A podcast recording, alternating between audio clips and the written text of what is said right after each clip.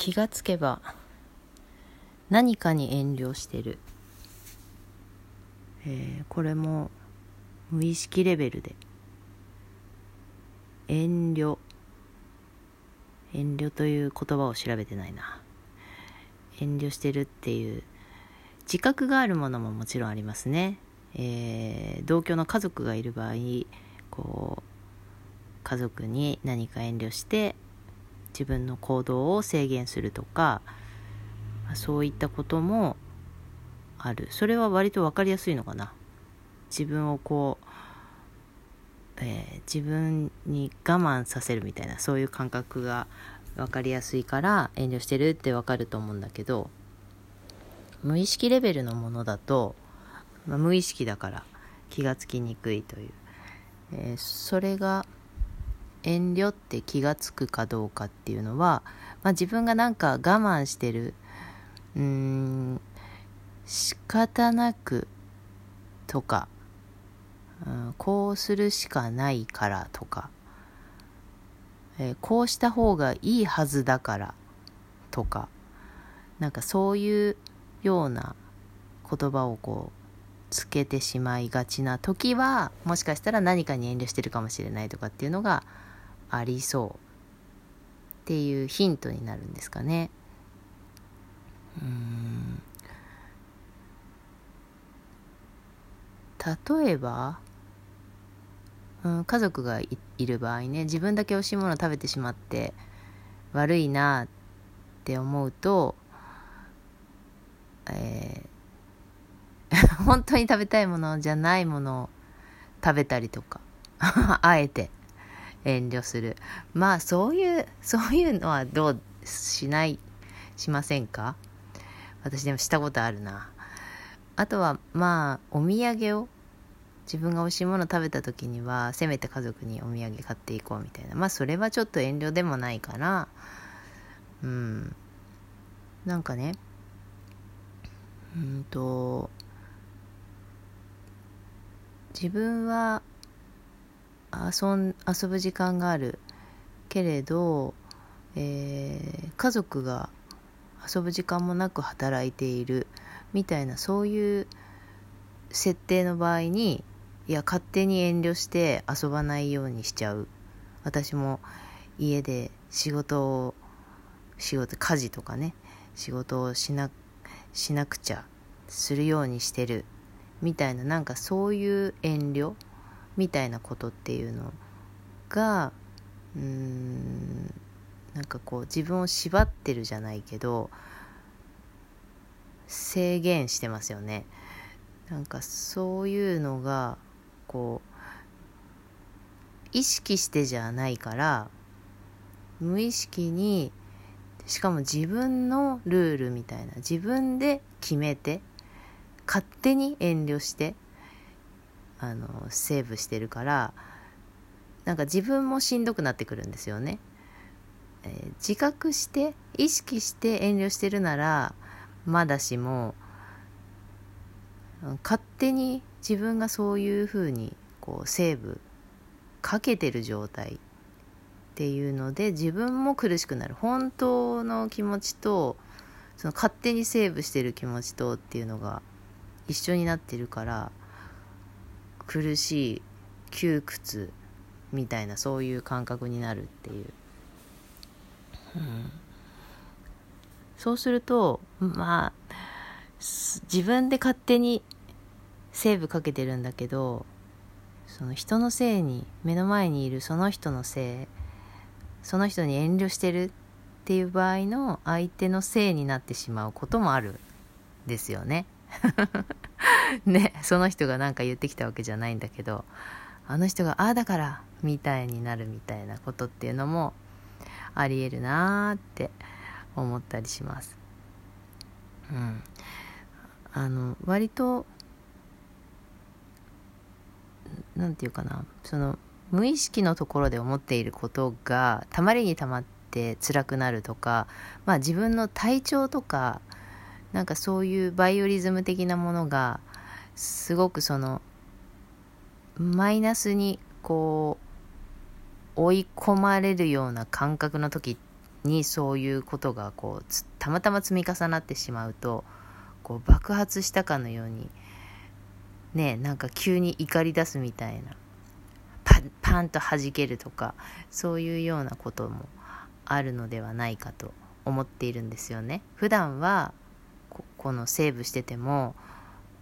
何ともないのに同じようなことしててもなんかすごいイライラするとか。女性の場合はホルモンとかにとても影響力があるからそういうリズムってあると思うんですよね。イライラする時って。でそうなってみてまあそういう時に冷静には考えられないんだけどなんかなんえなんで なんで私怒ってんのかしらみたいな。冷静になってからね考えてみると、まあ、自分でこう勝手に遠慮してたみたいなことが、うん、あると思われるのです。うん、なんか逆にねちょっとあの遠慮してくれる？みたいに言われた場合には嫌だったら反論できるとかなんか言われたからとかそういう言い訳とかもありそうだけど言われたからやってることって案外少なかったりしませんかね？自分で先回りしてきっとこう思ってるだろうきっとこう思うだろうみたいな、まあ、優しさとか思いやりも割とそういう類が多いのかなと思ったりしますけどね。こうすると喜ぶだろうってもちろん喜ばせたいからそういうふうに考えるんだけどでも実際聞いてみたらそうじゃなかったってこともあったりとかね。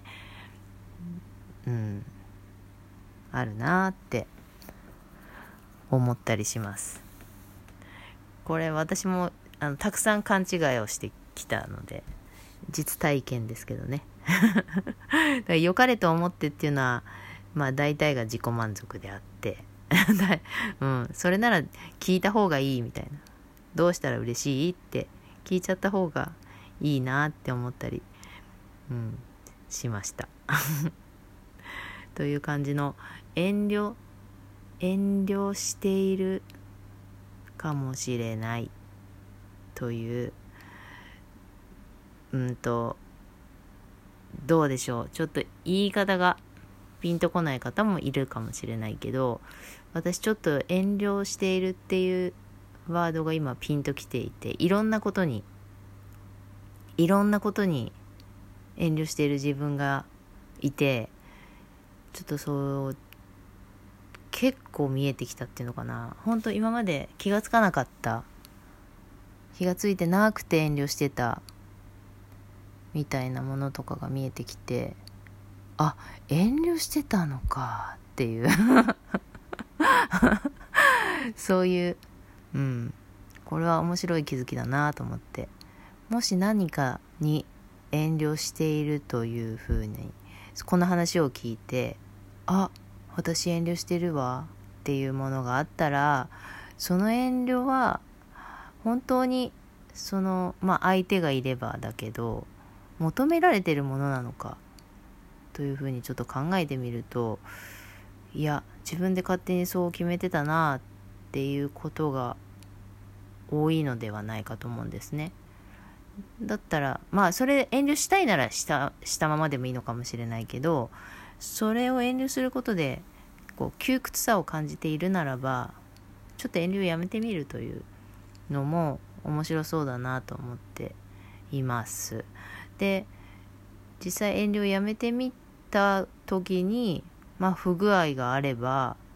まあ、また遠慮してもいいだろうし、うん。なんか、その今までの習慣が、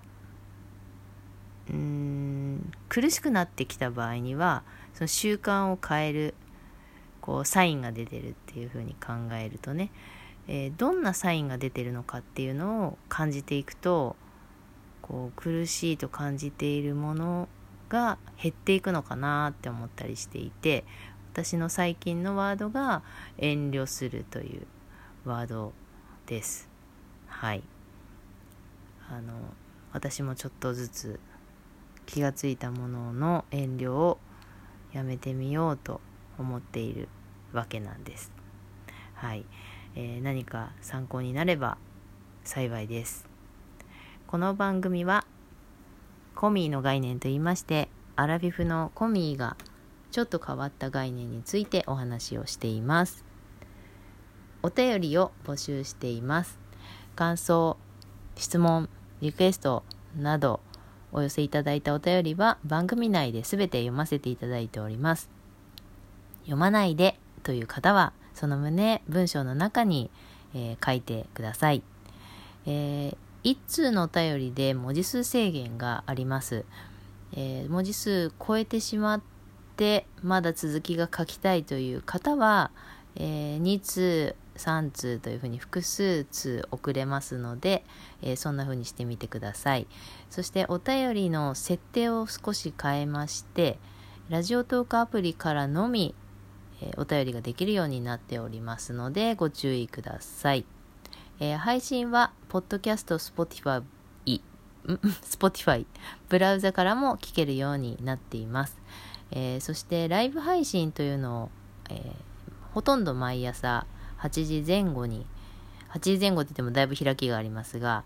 え、ライブ配信をしております。ライブ配信は Radiotalk アプリかブラウザから聞けるようになっています。よかったらぜひよかったらぜひ お越しください。ということで今日も最後まで聞いてくださってありがとうございました。